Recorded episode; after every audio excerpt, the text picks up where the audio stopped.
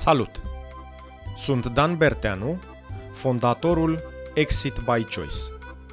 Misiunea noastră este să ajutăm antreprenorii români din țară și din diaspora să-și pregătească în mod strategic compania, dar și pe ei înșiși, pentru a atrage o investiție sau pentru un exit de succes. În episodul de astăzi am stat de vorbă cu Daniel Nicolae, unul din cei 4 fondatori ai Innoship, despre exitul pe care l-au realizat în 2022 către Alcendo, o companie susținută de Abris Capital Partners, unul dintre cele mai active fonduri de private equity din Europa Centrală și de Est. Pe măsură ce asculți, am să te rog să fii atent la 2 elemente.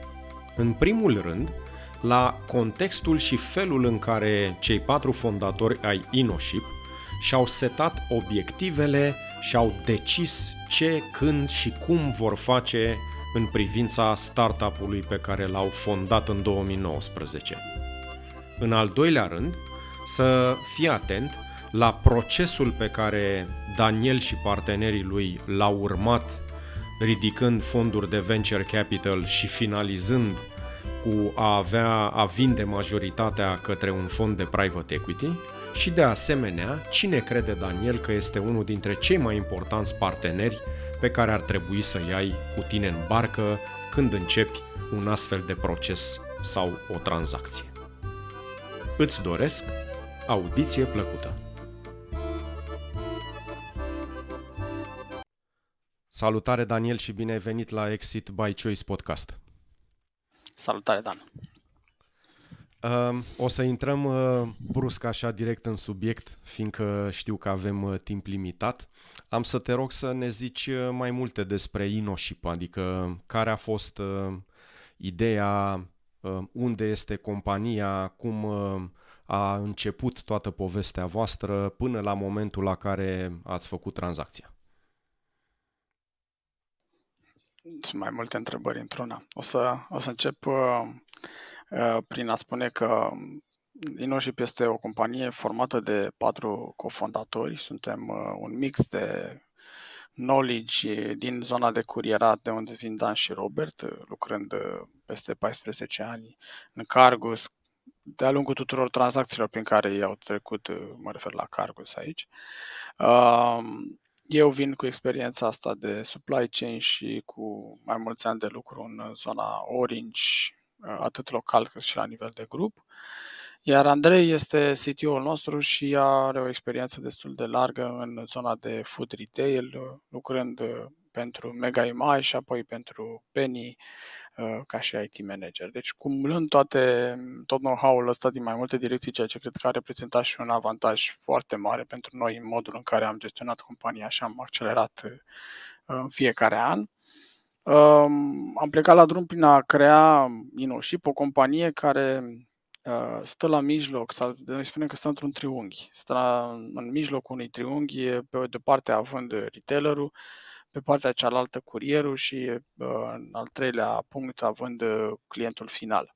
Tot ceea ce facem noi în acest triunghi la mijloc, automatizăm procese de interacțiune între retailer și curier și între retailer și clientul final, totul în beneficiul retailerului. Da? Asta înseamnă, putem numi în multe feluri, agregator de servicii de curierat, dar din perspectivă pur tehnică, și de aici pleacă foarte multe beneficii on top. Tot ceea ce face platforma Innoship este îndrumată și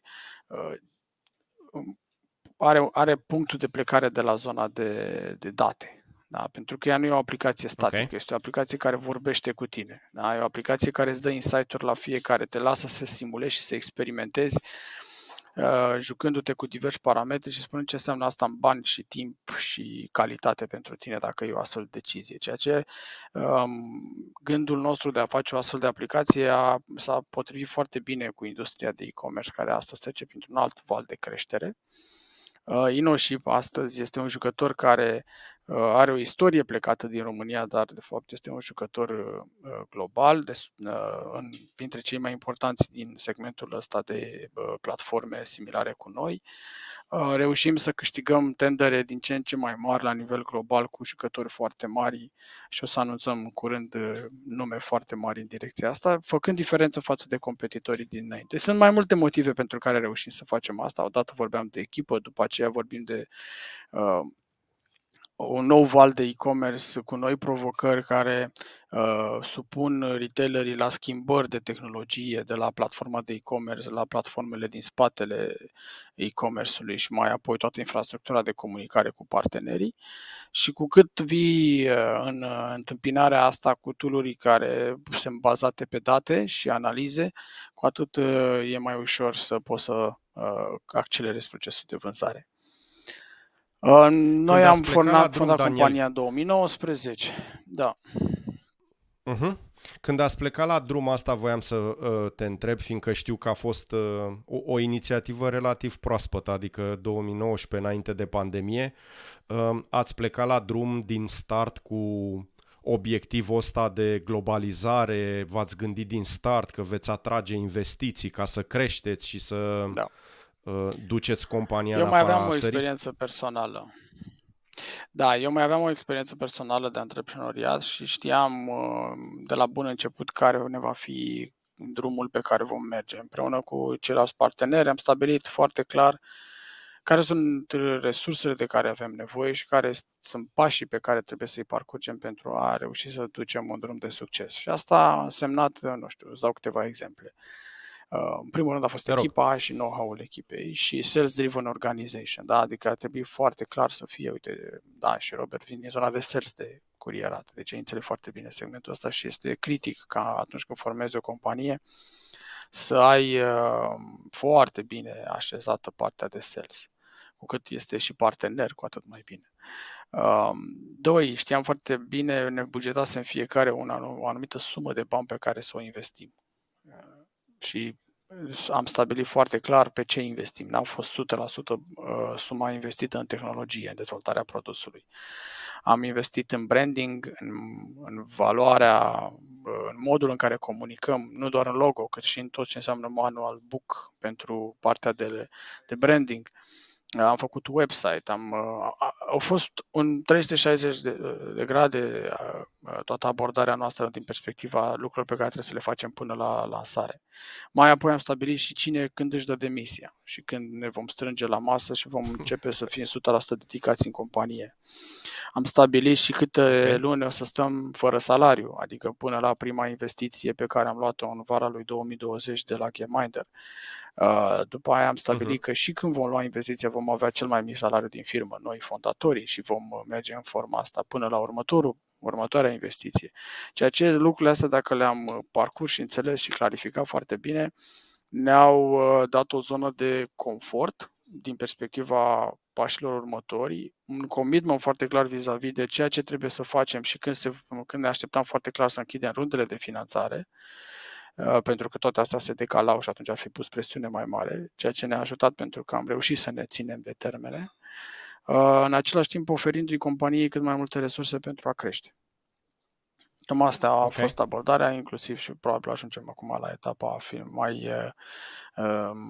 mai proaspătă legată de ultima rundă, dar cel puțin până acolo așa am planificat noi toți pașii încă de la început. Deci, practic, până la prima rundă de finanțare cu GameMinder știați din start ce aveți de făcut. De ce ați ales drumul ăsta? Adică, de ce nu bootstrapping? De ce nu ați crescut-o încet până când să ajungeți acolo? De ce v-ați propus zona asta de accelerare, creștere accelerată? Păi... Aici eu am o foarte mare dezbatere legată de ceea ce înseamnă startup. Startup nu înseamnă să fac o cafenea și să am un business bun sau o brutărie. Da? Am un prieten care are o foarte bună brutărie, face... Stai mă, dar poate să însemne așa, și asta, mă, Daniel, bun. Nu fi. Păi da, dar poate să însemne și asta, nu? Adică... Mai nu știu, aici, din nou, îți spun, nu cred, eu nu cred. Eu nu cred. Eu cred că startup înseamnă start-up, da? Asta înseamnă să pleci de la bun început cu strategia foarte clară că trebuie să accelerezi și să faci double digi, adică să dublezi cel puțin o dată în valoarea companiei în fiecare an. Și lucrul ăsta trebuie să-l faci într-o formă atât de accelerată încât să poți să acaparezi cât mai mult teren într-o perioadă cât mai scurtă de timp. În zona de tehnologie e cu atât mai important să poți să rulezi în zona de startup, însemnând investești banii tăi, te dedici, ridici rundă, accelerezi foarte tare, ridici rundă, accelerezi foarte tare și într-un timp foarte scurt să fii foarte, foarte rapid. Altfel, dacă vrei să o faci pe banii tăi, este un proiect antreprenorial, este un proiect pe care cu toții îl respectăm foarte tare, dar nu este un proiect de startup. De aceea startup are legătură cu VC, de aceea startup are legătură cu niște momente rapide de exit într-un număr de ani. E un proiect greu, un proiect foarte greu de gestionat și de digerat și de parcurs. Dar asta înseamnă, în opinia mea, startup. Și putem avea o discuție liberă, n-am niciun fel de problemă cu asta. Dar... Și atunci, noi când am plecat la drum, am știut, creăm o companie de tehnologie, este foarte important să creștem repede, este foarte important să dovedim că ceea ce facem noi facem bine pentru un range cât mai variat de clienți, nu doar jucători locali, cât și jucători regionali, globali, cât mai mari. Mai apoi că România este doar un punct de plecare și că mergem mai departe în geografii mai mari, unde și acolo dovedim că ceea ce facem nu e o întâmplare și nu e o particularitate a pieței din România pe care noi o deservim. Și orice s-ar întâmpla cu piața și cu economia, noi vom accelera prin aceste runde de finanțare de așa natură încât compania să fie de fiecare dată finanțată să poată să continue creșteri minim duble.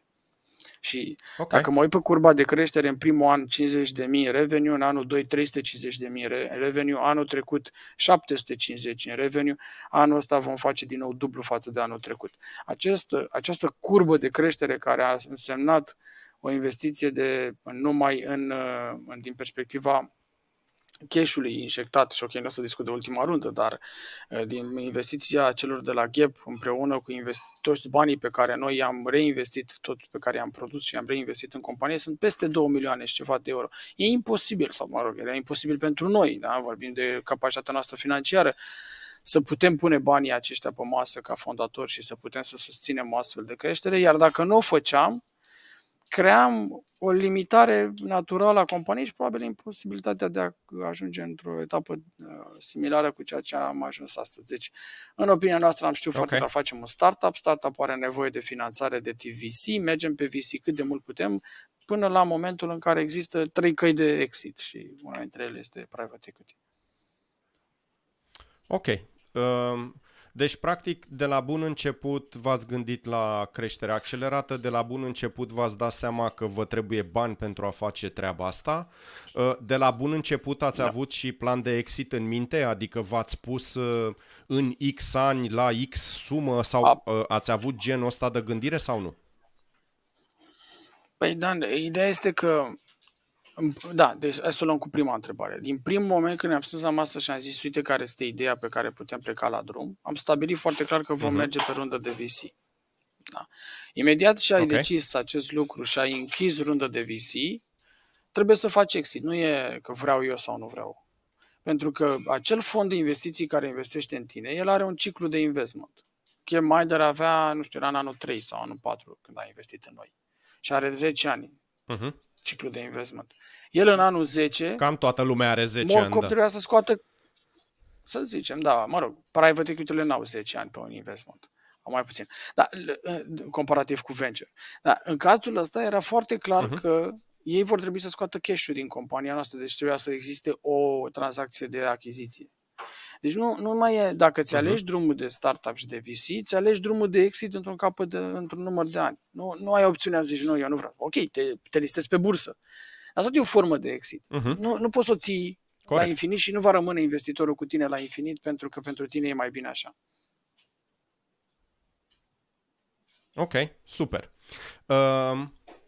Spune-mi, te rog, știu că ați ajuns după prima rundă, ați ajuns în faza cu Abris. Cum v-ați pregătit pentru momentul ăsta? Adică de la VC la Private Equity e o diferență. A fost un proces? Spune-ne mai multe despre mai degrabă cum s-au întâmplat lucrurile până când ați ajuns la tranzacția cu Abris. Cum a fost? Care a fost procesul? Câte oferte și așa mai departe? Păi, cred că diferența principală a ceea ce s-a întâmplat cu noi este că noi nu am planificat deloc o rundă de private equity. Noi am continuat să facem fundraising pentru venture capital. Și vorbeam cu am început să vorbim cu peste 70 de VC-uri din regiune, am parcurs pas cu pas, reducând lista la cei interesați. Pe parcursul procesului de investment au apărut și private equity care și-au dorit să discute cu noi. O surpriză mare pentru noi, pentru că private equity vine mult mai târziu în procesul din ciclul de viață al unei companii, însă ei sunt foarte bine conectate, aceste industrii de financing între ele sunt conectate și ele au povestit și Abris a aflat de faptul că această companie din România este în proces de fundraising și face o chestie foarte interesantă.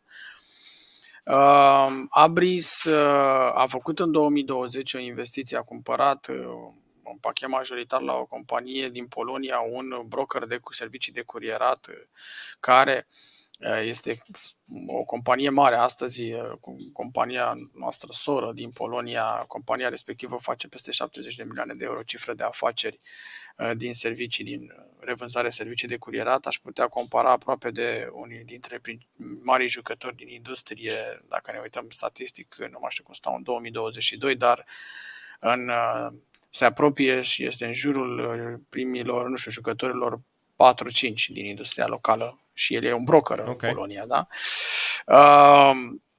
Și au investit în această companie care deservește retaileri mici și care n-au putere de negociere în fața curierilor și implicit apelează la acești brokeri pentru a consuma servicii de curierat la un preț mai bun și printr-o experiență de a accesa aceste servicii mai bună prin tehnologiile pe care noi le oferim. Și atunci Abris a zis, ok, eu am investit în acest asset în Polonia, vreau să extind această capacitate de linie de business în geografiile apropiate și să fac un jucător regional. Și astfel în 2022, împreună cu noi, și o să explic motivul pentru care suntem noi alături, a fost o investiție și în Zaslat, o companie din Cehia, similară cu compania din Polonia, iar în 2023 am închis tranzacția prin care am cumpărat pe Coleta în România.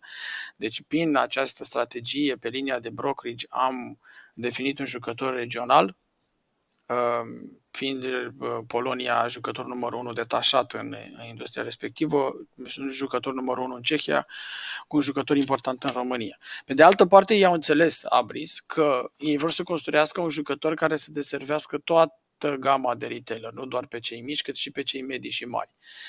Cei medii și mari se deservesc cu altfel de beneficiu, altfel de tool. Da? Nu e vorba de rates aici neapărat, este vorba de o tehnologie prin care companiile medii și mari care au deja contracte de curierat își pot administra propriile contracte eficient și pot optimiza procesele, pot reduce costul, pot crește calitatea serviciului de livrare, pot înțelege ce să facă și cum să scoată cel mai bun din ceea ce ei au negociat. Și atunci Innoship de departe s-a detașat fiind jucătorul cu cea mai bună tehnologie, cea mai bună echipă și ei au venit și au zis cloc, Innoship nu vrea să ascultați și povestea noastră prin care vrem să vă alăturați familiei noastre. Inițial am fost sceptici pentru că n-am înțeles de ce am vrea să facem neapărat asta. Ei au început, s-a schimbat partea care piciuia pe cine piciuia, ei ne piciuiau pe noi. Evident că nu este potrivit să le spui unor investitori, chiar dacă sunt de ai putea considera că să ne potriviți pentru etapa în care te afli, că nu vrei să discuți, ai o conversație de fiecare dată. Firește. Povestea lor ni s-a părut interesantă, da?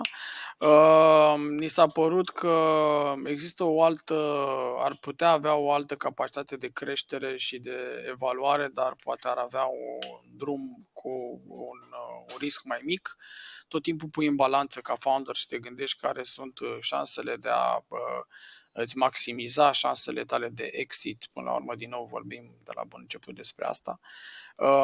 Abris, fiind unul dintre investitorii care în industria... Noi vorbeam direct cu Polonia, da? Deci cu cei din Polonia, ei au venit să ne... Nu echipa din România, ei fiind prezenți și unul dintre private equity-urile importante în România, pentru că Echipa care a făcut investiția în asset-ul din Polonia vorbea cu noi.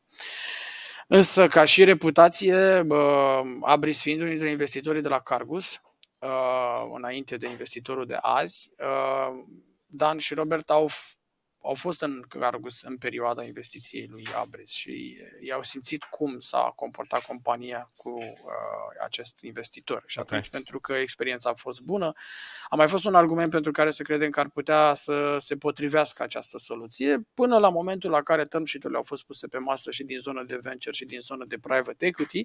Evident că creând această competiție între ei, Abris a fost suficient de deștept încât să înțeleagă că el trebuie să pulseze pentru a avea încă un argument în plus. A venit și cu cea mai bună propunere. Am stat, am digerat-o și am hotărât să mergem împreună alături de ei, semnând term sheet-ul înainte ca războiul din Ucraina să apară, ceea ce a fost interesant și, mă rog, bun totuși pentru noi, pentru că vedem foarte bine ce s-a întâmplat imediat după, în perioada următoare, din perspectiva disponibilității de a se mai întâmpla investiții cu același entuziasm. Se fac cu altă structură, s-a tras frâna de mână. Și cu altă viteză. S-a tras frâna de mână, e clar. Da, corect. Se canibalizează, se duc foarte mulți în câteva aseturi. Da. Corect. Zim, te rog frumos, știu că în toate asemenea tranzacții există NDA-uri semnate și sunt informații câteodată la care nici nu te gândești, nu doar că nu poți să le spui. Dar am să te rog să ne zici din procesul ăsta, fiindcă chiar e valoros dacă cineva îți vine să-ți bată la ușă. În momentul în care ați ales Abris, câte oferte aveați pe masă? Adică câți erau în competiția de care ziceai? 3. Ok, perfect. În afară de preț, care bineînțeles că este important întotdeauna, și potențialul ăsta de creștere, a fost și altceva ce ați luat în calcul când ați decis Abris în detrimentul celorlalte două oferte? Da. Sunt mai multe elemente. Sunt elemente de... care țin odată de reputație, și asta mi se pare că e importantă pentru toți cei care ia în calcul lucrurile astea. Deci trebuie să te asociezi cu cineva care vine într-o regiune sau are o reputație bună, și asta mi se pare că e importantă pentru toate fondurile, indiferent de natura lor, să-și păstreze în fiecare ciclu de investment o reputație bună vis-a-vis de cei cu care s-au parteneriat, pentru că așa cum investitorii au puterea lor, eu sunt convins că și founderii și mediul antreprenorial are puterea lui în a spune că un investitor nu este un investitor de o bună reputație. Mai apoi cifrele vorbesc despre ei, despre capacitatea lor de a lăsa compania să crească și să lase să intre și alți investitori la masă, pentru că sunt investitori care în predominanța lor investesc ei și mai apoi nu prea mai există runde de finanțare. Există o întârziere foarte mare și apoi un exit, ceea ce definește foarte clar comportamentul pe care acel investitor de fapt îl are vis-a-vis de companiile în care investește.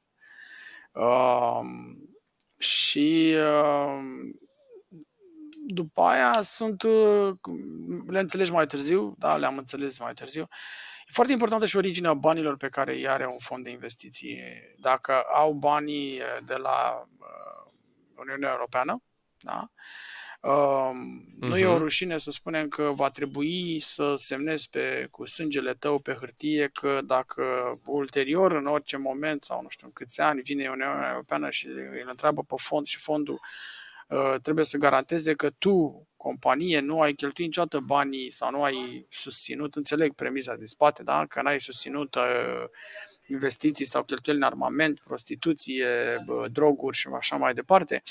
Dar chiar și la exit, toată presiunea asta se propagă asupra ta, fondator, și tu semnezi că dacă cumva în orice moment, oricând s-ar putea întâmpla, indiferent că a fost un due diligence acolo, tu dai banii din buzunarul tău personal înapoi. Și asta eu nu înțelegeam inițial când veneau fonduri din UK și spuneau suntem founders fund, n-avem bani europeni, n-avem bani de la altcineva, și ei ți-l promovau ca un beneficiu. Eu nu puteam, adică ok, înțelegeam, dar nu gândeam această consecință care ți se duce mai departe la nivelul de semnătură în care tu ești total responsabil de lucrurile astea. Și senzația este să te duci să iei bani de la cine îți dă și cine are disponibilitate, cine înțelege business-ul tău și cine se potrivește cu structura lor.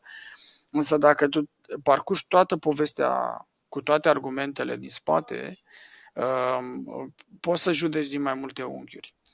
Îți trebuie un avocat, clar. Super. Am beneficiat de un avocat extraordinar care ne-a ajutat să le punem în balanță și să le înțelegem. Evident, la final, tot founderii au decis care este drumul pe care vor să-l ia, indiferent de sfaturile din jur, și mi se pare corect, pentru că founderii sunt foarte emoționali și decid cu inima acolo și poate fi rău, poate fi bine, nu contează, dar este decizia lor, ei trebuie să treacă prin procesul ăsta de decizie. Deci sunt foarte multe elemente pe care le iei în calcul când te gândești vis-a-vis de capacitatea ta de creștere și de maximizare a valorii pe care tu o aștepți la momentul drumului final.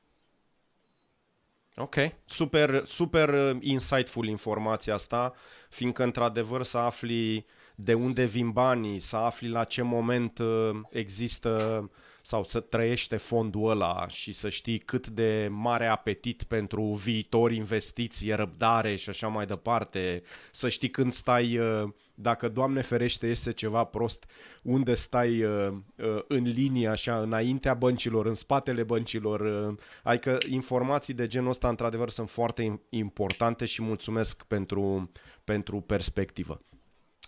Bun, deci ca să recapitulăm, 3 oferte, v-ați uitat la ele, ați fost în poziția asta favorizată de a avea de unde alege și de a face un soi de bidding war pentru business-ul vostru, ceea ce întotdeauna este extraordinar de bine.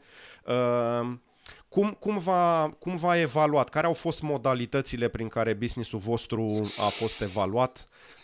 Clasicul multiplu de revenue ca la SaaS-uri, altfel, cum a fost evaluat business-ul, dacă vrei, ca metodologie și de asemenea dacă au existat condiții pe care voi ca fondator le-ați avut atunci când ați semnat SPA-ul. Sunt niște parametri pe care îi are tranzacția, orice poți să ne spui din punctul ăsta de vedere ar fi de ajutor pentru ascultătorii noștri. Sigur. Am fost evaluați pe ARR, multiplu de ARR. Ok. Ceea ce annual recurrent revenue, ca să înțeleagă toată lumea.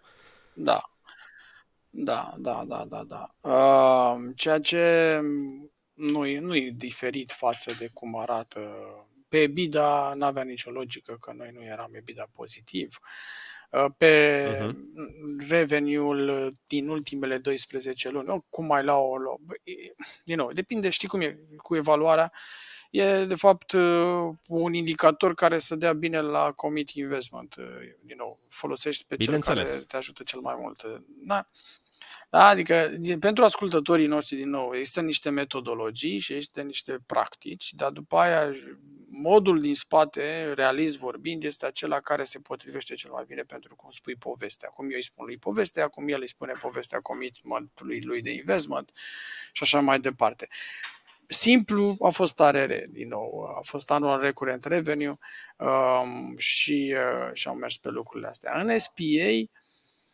În SPA, cred că ce a făcut foarte bine avocatul a făcut o diferență între niște elemente de-astea de garanții sau ceea ce tu promiți acolo că s-a întâmplat cu compania și se întâmplă cu compania. Și aici avocatul a făcut foarte bine diferența între anumite terminologii pe care alți avocați le puneau la oaltă și le amestecau. Și mi se pare că este extraordinar de important ca avocatul pe care ți-l iei alături de tine să fie un avocat bun, pentru că altfel pică în capcană ușor. Poți să ne dai un exemplu de o astfel de capcană, Daniel? Adică ceva ce... Uite, de exemplu, o terminologie condiții, sau ceva ce s-a întâmplat. Nu intru în specific în cuvintele tehnice din spate, dar în momentul în care ai un SPA, hai să spunem altfel, documentul în baza căruia se cumpără share-urile. Și el a fost predominant pentru că a ieșit GameMinder, au ieșit Angelii, iar noi am vândut foarte puțin fiecare ca să facă Abris 51, nu pentru că noi am vrut să vindem share-uri, n-a fost intenția noastră. În momentul în care se face acest document de vânzare, care este separat față de shareholder agreement, că shareholder agreement reprezintă modul în care funcționează viitorul companiei, SPA-ul reprezintă modul în care se cumpără și garanții vis-a-vis de trecut. În SPA vis-a-vis de trecut, pentru noi l-am avut pe ambele, evident că noi suntem în continuare cu 49% din companie, suntem 100% implicați toți, noi suntem responsabili și ne-a interesat foarte tare și viitorul. În cazul celor care fac exit 100%, nu-i mai interesează shareholder agreement, pentru că este responsabilitatea celui care continuă. Îl interesa doar SPA-ul, pe noi ne interesau ambele. La SPA, de exemplu, ai acțiuni din trecut la care ești responsabil să plătești 100% pentru suma respectivă, dacă ea este identificată și o problemă, sau sunt terminologii la care se discută cât din respectiva sumă este acoperită de tine, founder. Și sunt două terminologii, două mecanisme. Sunt un avocat bun, știe să facă diferența între cele două și să reducă cât mai mult sau de tot acele momente, acele elemente la care tu te plătești 100%. Da? Okay. Buyerul de cele mai multe ori le combină și le duce și pe cele cu procent mic către 100% și le bagă pe toate la un loc. By intention, da? Și atunci tu trebuie să faci diferența asta cu avocatul tău și să-ți înțelegi propria perspectivă. Sunt mai multe elemente pe care trebuie să le iei în calcul vis-a-vis de practicile pe care compania le-a avut în trecut și dacă cumva ele sunt urmate de nou cumpărător, atunci își asumă și el. Adică trebuie să ai foarte multă tehnicalitate pe care doar un avocat foarte bun ar putea să te ajute să treci prin ele. Nu cred că am avut nimic deosebit în structura SPA-ului. Cred că ce am făcut bine, am clarificat fiecare categorie în parte și apoi am venit foarte strict vis-a-vis de ceea ce este posibil acceptat în perspectiva asta și le-am clarificat. Ok. Zi-mi... Cum s-a schimbat viața voastră de fondatori, acum fiind angajați în propria firmă, cum ar veni, nu? Că nu mai aveți controlul. Ce e diferit la nivel emoțional, dar și la nivel tehnic, dacă e ceva diferit? Păi, asta e cumva, din nou, frumusețea a momentului pe care îl facem noi astăzi. Și anume să înțeleagă și fondatorii, în general, mulți dintre ei înțeleg, nu cred că le spunem o noutate, că și atunci când ai un venture capital care are 10-15% în compania ta, cel mai probabil contractul de investment este atât de bine făcut încât nu poți să faci foarte multe lucruri fără acordul lor. Deci această idee că cineva are mai puțin sau mai mult de 51% este falsă, că tu pierzi controlul. Tu ai, de fapt, un partener care are niște condiții și definește regulile ale jocului, care pentru acele momente importante oricum nu prea poți fără el, dacă tu nu ajungi la un consens cu el. Așa că procentul e foarte puțin important din noi. Noi nu ne simțim ca fiind angajați în propria companie, pentru că, încă o dată, noi suntem 49% din compania asta. Faptul că suntem 49 versus că înainte era GameMinder cu 15%, nu schimbă cu nimic, pentru că protecțiile sunt la fel. Deci noi oricum nu se schimbă polul de putere. Noi ne-am păstrat elementele critice de putere în continuare în shareholder agreement, de așa natură încât noi putem controla și nu se poate întâmpla nimic fără acordul nostru. Deci ei nu au o putere exagerată față de noi prin acel procent. Doar că în politicile lor de investment în shareholder agreement-ul unui private equity spune la fel că ei nu pot investi decât dacă ia 51% așa de onorific. Da? Și atunci... Nu este Innoship și fondatorii Innoship nu sunt în poza unui mutării în zona de angajat, salariu, bonus la final de an și duce mai departe strategia investitorului. Nici de cum, dimpotrivă. El este cel din spate care susține strategia noastră. Noi acționăm în continuare așa cum acționează un fondator care este responsabil de valoarea share-urilor pe care o are în spate și nu de salariul pe care îl câștigăm fiecare lună. Ok, super. Fiindcă mai avem doar câteva minute, Daniel, aș vrea să te rog două lucruri. Unu, dacă ar fi să te uiți la istoria asta, 2019 până în 2023 și de aici încolo în viitor, zi-ne o lecție pe care ai învățat-o, mai ales că e a doua experiență pentru tine, din cum ne-ai spus, zi-ne o lecție pe care ai învățat-o și pe care crezi că ar trebui să o știe și să o aprofundeze orice fondator, orice antreprenor care ia drumul ăsta. E foarte greu să definești doar una. Știu, dar că... atâta avem timp. Da, da, știu. Băi, cred că nu trebuie să renunți în momentul în care întâmpini dificultățile, știi? Trebuie să doar să te gândești, lași încă o zi, mai lași o zi și te gândești cum și ce faci pentru a găsi un alt drum prin care să depășești. Și asta e valabil la orice. Valabil la, nu știu, primii pași în care vezi o grămadă de provocări alături de tine, la un moment la care te întâlnești cu un client și important și aveai așteptări să ai o discuție bună și n-a fost atât conform așteptărilor tale, nu trebuie să te oprești și să crezi, ok, n-am nicio șansă la el, trebuie să te gândești, ok, hai să văd, ok, cum pot să-l ajut totuși, ce pot să fac, cum pot să-l explic mai bine ceea ce fac eu și să mă întorc și să fiu perseverent. Pentru că această reziliență, să-i spunem, vis-a-vis de a nu ceda ușor, pe care, by the way, alți oameni din alte țări, să zicem, da? Comportamentul din anumite regiuni îi face să renunțe ușor. Da. Okay.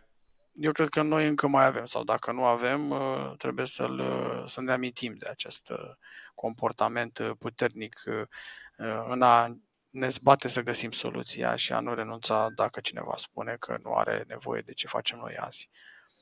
Și dacă rămâi așa și în investment, rămâi așa și în relația în sales, și în marketing, și în product development, și în tot ceea ce faci în jurul companiei, cred cu tărie că poți să reușești să crești și să faci un business bun.